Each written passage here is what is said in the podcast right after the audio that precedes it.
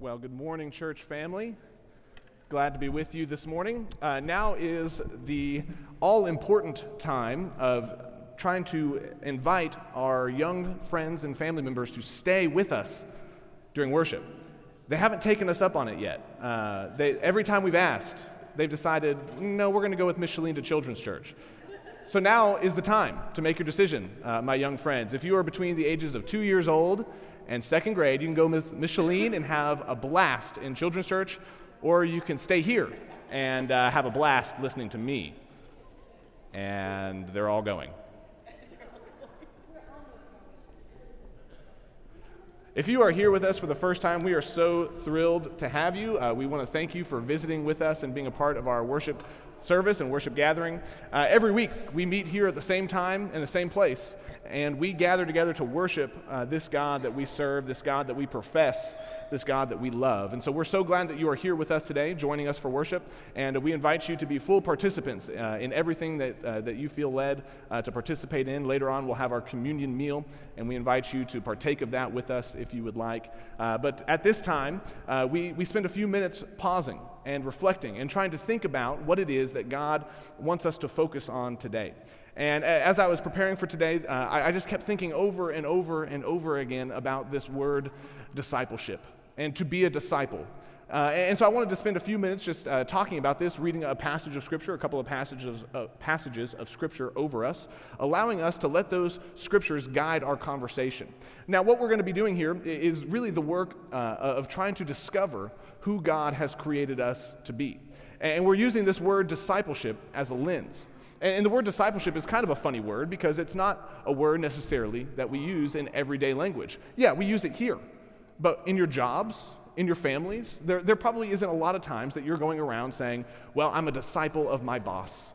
Uh, or I'm a disciple of my spouse, or, or, my kids are disciples of me as a parent. Uh, there aren't many times that we use this word, disciple or discipleship uh, whenever we talk about our daily life. And so I want to take this word and I want to try to figure out a way for us to, to use this, uh, to understand who it is that God has called us to be in this moment right now. We're going to be doing the inner work of discovering who God has called us to be as disciples. Now, I'm sure many of you are familiar with preachers who uh, commonly uh, complain about or, or uh, try to teach about uh, whenever their, their congregation gathers together and somebody in their church, as they're on the way into church, asks them uh, the question that every one of us is dreading on Sunday morning How are you?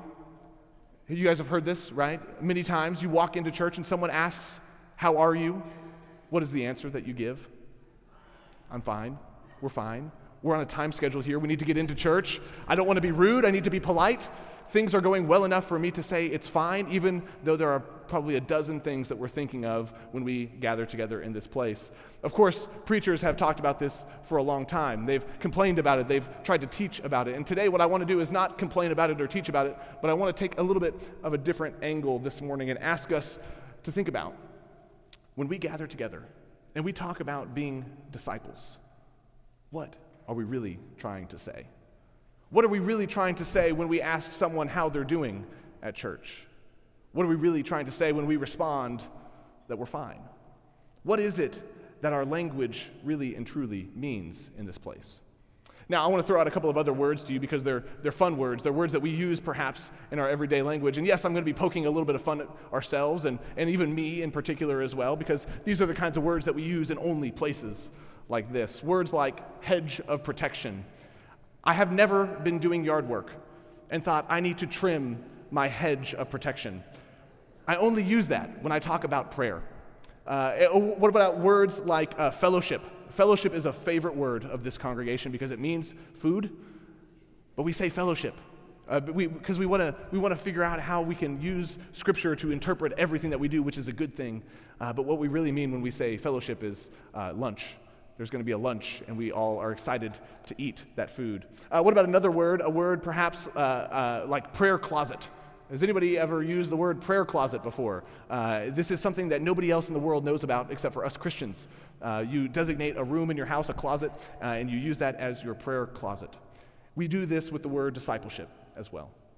To be a disciple Perhaps it's a word that many other people are unfamiliar with. And so today, our job, our task, is to try to discover what it is that we mean when we say discipleship.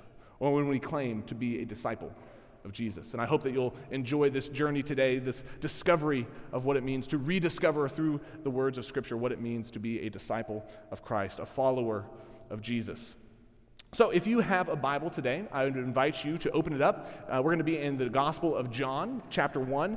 Uh, if you don't have a Bible, there is one right in the pew in front of you, and you can turn over to John chapter 1 with us. It's going to be found on page 1647 and we invite you to turn there and read with us. We're going to read this passage right at the beginning of John's gospel because Jesus uh, has come on the scene. He has uh, already spent time with John the Baptist in the wilderness, and now uh, he is going to call his own followers, his own disciples. And we encounter several of them in this story in John chapter 1, starting in verse 35. Uh, and hopefully you're turned there or you have your phone uh, uh, turned to that passage and you can follow along with us. This is John chapter 1, starting in verse 35. It says, The next day, John was standing again with two of his disciples, talking about John the Baptist. When he saw Jesus walking along, he said, Look, the Lamb of God. The two disciples heard what he said, and they followed Jesus. When Jesus turned and saw them following, he asked, What are you looking for? They said, Rabbi, which is translated teacher, where are you staying? He replied, Come and see.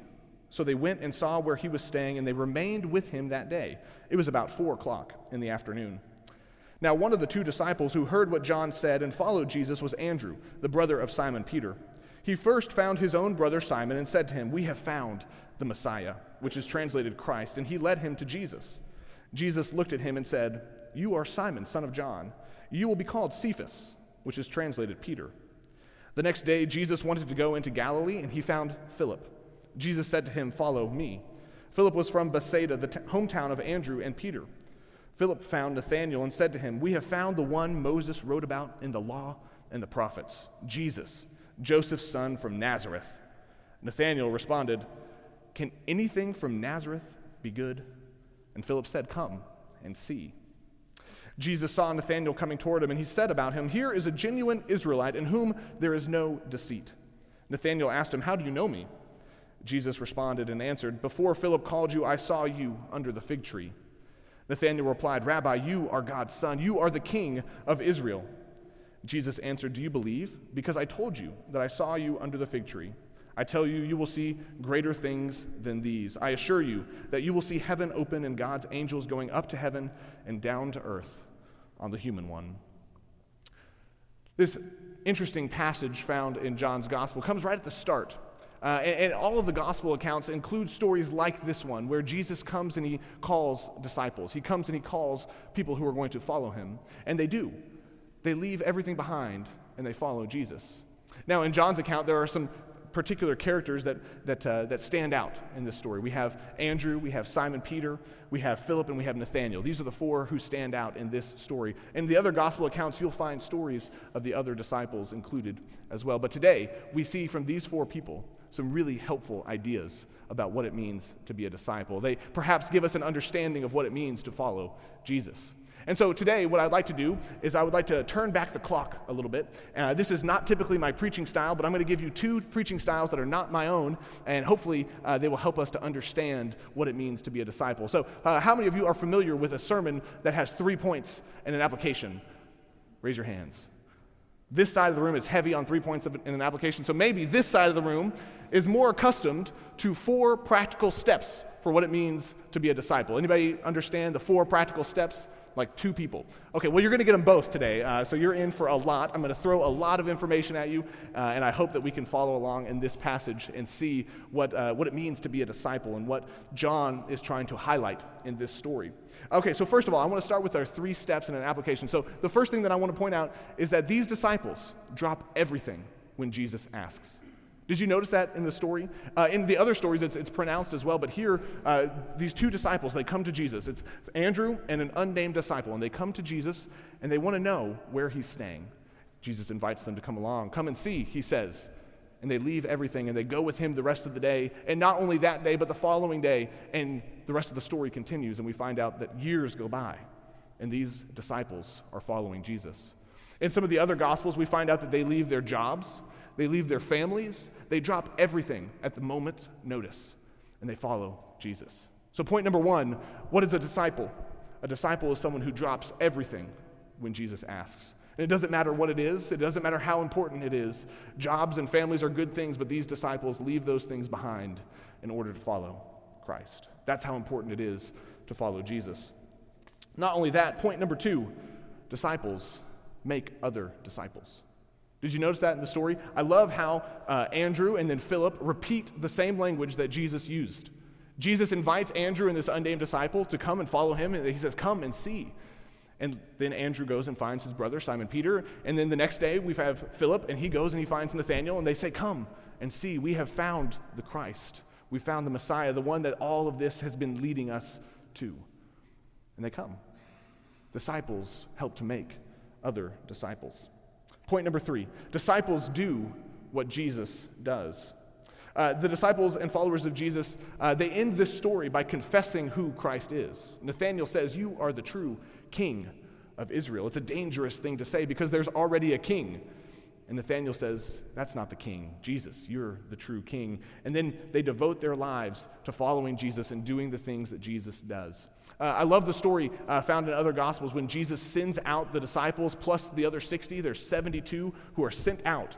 And Jesus sends them out and he says, Go, make, make other disciples, announce the good news, preach to them who Jesus is. And as they go, Jesus says, If there are any who uh, are opposed to this story, simply continue on, because there are still yet others who need to know who I am, who need to hear what I do. And so the disciples follow Jesus' instruction. They go, they do what Jesus did. They cast out demons, they heal the sick, and they invite others into this grand story of Jesus. So there's our three points. Our three points uh, to drop everything when Jesus asks, to make other disciples, and to do what Jesus d- uh, does. So, what could our application possibly be out of this? Well, it's, it's really pretty simple. Our application is simply to be a disciple, to make the choice to do this, to do those things, to follow this, the lead that we see in this passage in John chapter 1, to drop what, whatever is in our path uh, and instead choose the path of Jesus. Uh, to, to, instead of uh, trying to do things our own ways, instead, we're going to do things according to Christ and we're going to make other disciples. We're going to invite others into this journey with us. And of course, we're going to do the kinds of things that Jesus did, announce the kinds of things that Jesus has done. Okay, so there's our three points in our application. But I know some of you, that's not your flavor, that's not your style. You're waiting for four practical steps. You're wondering, what can I do right now? What is the practical step number one? And here we go. Practical step number one you can ask the question. Now, I, I did these in order according to the text. But really, what we discover is that number one and number two are really out of order. We perceive the second step to be the second step, but it's really the first step. But in this story, what we see is we have Andrew and the unnamed disciple. They come to Jesus and they want to know, Jesus, where are you staying? They ask him the question. They, they seek him out and they want to know what's going on with this Jesus. And so they ask the question. But of course, in reality, what we come to discover is that the first step is really the second step, and the second step is really the first step. And so the first step, which I'm calling the second step, is really to open the mail. We have to open the mail. Do you see that in this passage? Jesus gives them an invitation come and see. He asks them to open the mail. Now, of course, we perceive this as the second step. I'm going on and on about this, but it's important.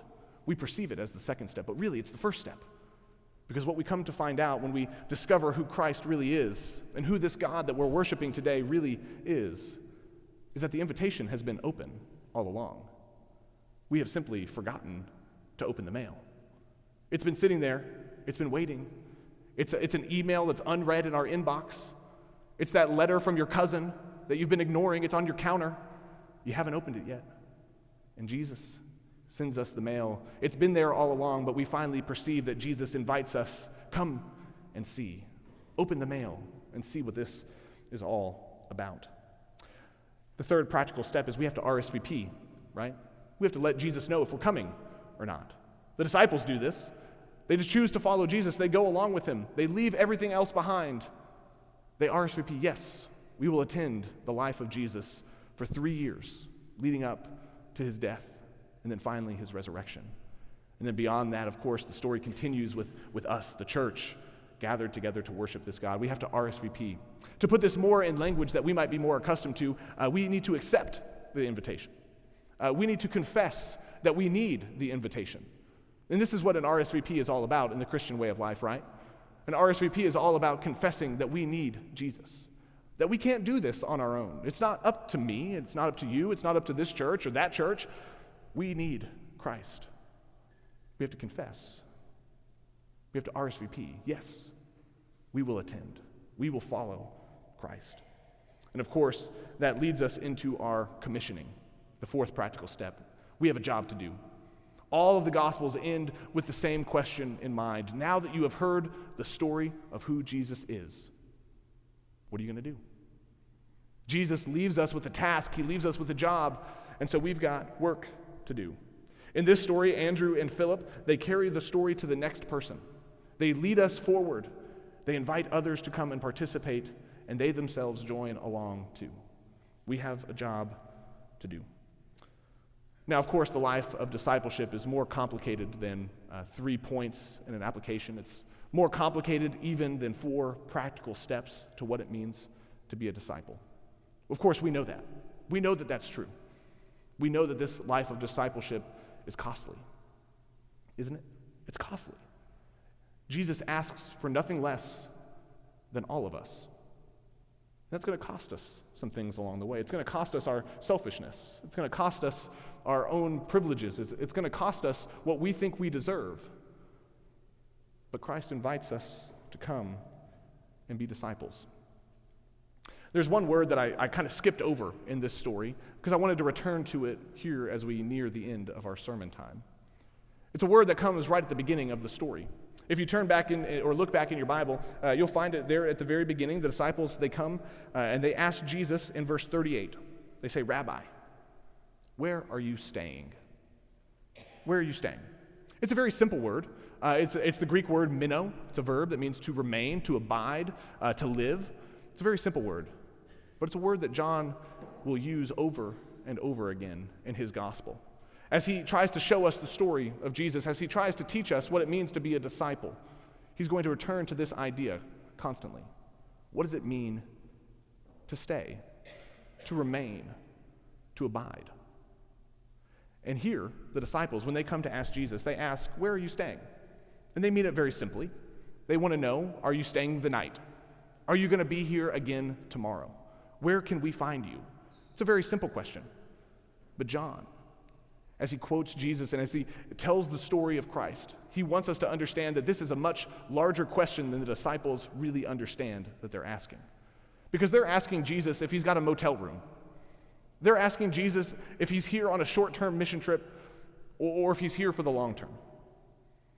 And what John wants us to understand is that what it means to stay with Christ, to remain with Christ, to abide with Christ, is a much larger question. So if you've still got your Bibles open, I invite you to turn over to John chapter 15. Uh, just a couple of pages later, you can find it, uh, hopefully, uh, fairly quickly. And I want to read a couple of verses for us today as we begin to conclude. Because John returns to this idea of what does it mean to remain or to abide. And I want to highlight this as we finish our conversation today about what it means to be disciples. We're going to start in verse 4 of chapter 15. Jesus says, Remain in me, and I will remain in you.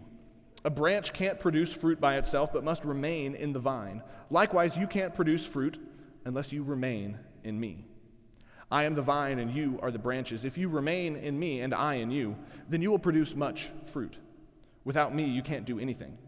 If you don't remain in me, you will be like a branch that is thrown out and dries up. Those branches are gathered up, they're thrown into a fire and burned. But if you remain in me and my words remain in you, ask for whatever you want and it will be done for you. My Father is glorified when you produce much fruit. And in this way, prove that you are my disciples. This idea of remaining, of staying, the disciples simply want to know where is Jesus going to be that night. But John takes that word and he returns back to it later in the gospel as he quotes Jesus' story, uh, his image of the vine and the branches. He wants us to know that to remain with Christ is a lifelong endeavor. But it's the only endeavor that will truly lead us to life.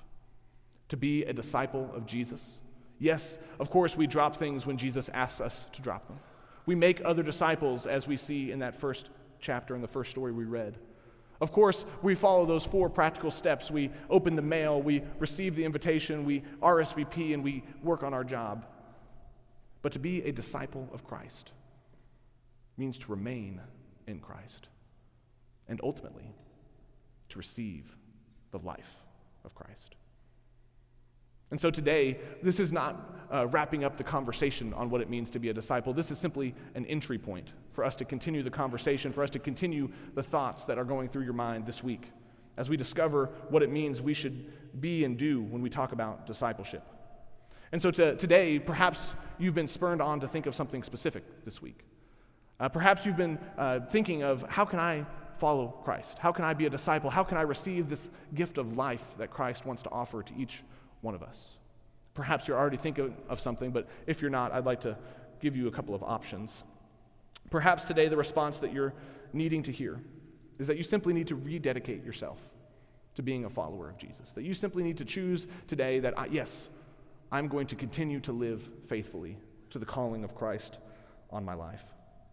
Maybe what it means is the next time somebody asks you how you're doing at church, maybe instead of looking at your watch and saying, We've got somewhere to be, maybe it means instead you'll pause and you'll say, Well, today I'm trying to be a disciple. And maybe I'm doing well, and maybe I'm struggling. But today I'm trying to do what Jesus has done.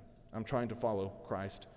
Maybe it means reopening your heart to the body of Christ, the church. Maybe it means that you have shut yourself off from the church because of a past wound or a past hurt.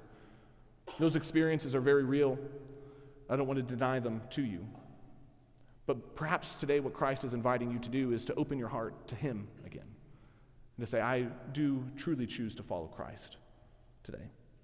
Maybe it means recommitting yourself to service to someone else. Maybe it means uh, saying hello to someone that you haven't said hello to in a long time and, in fact, have been avoiding.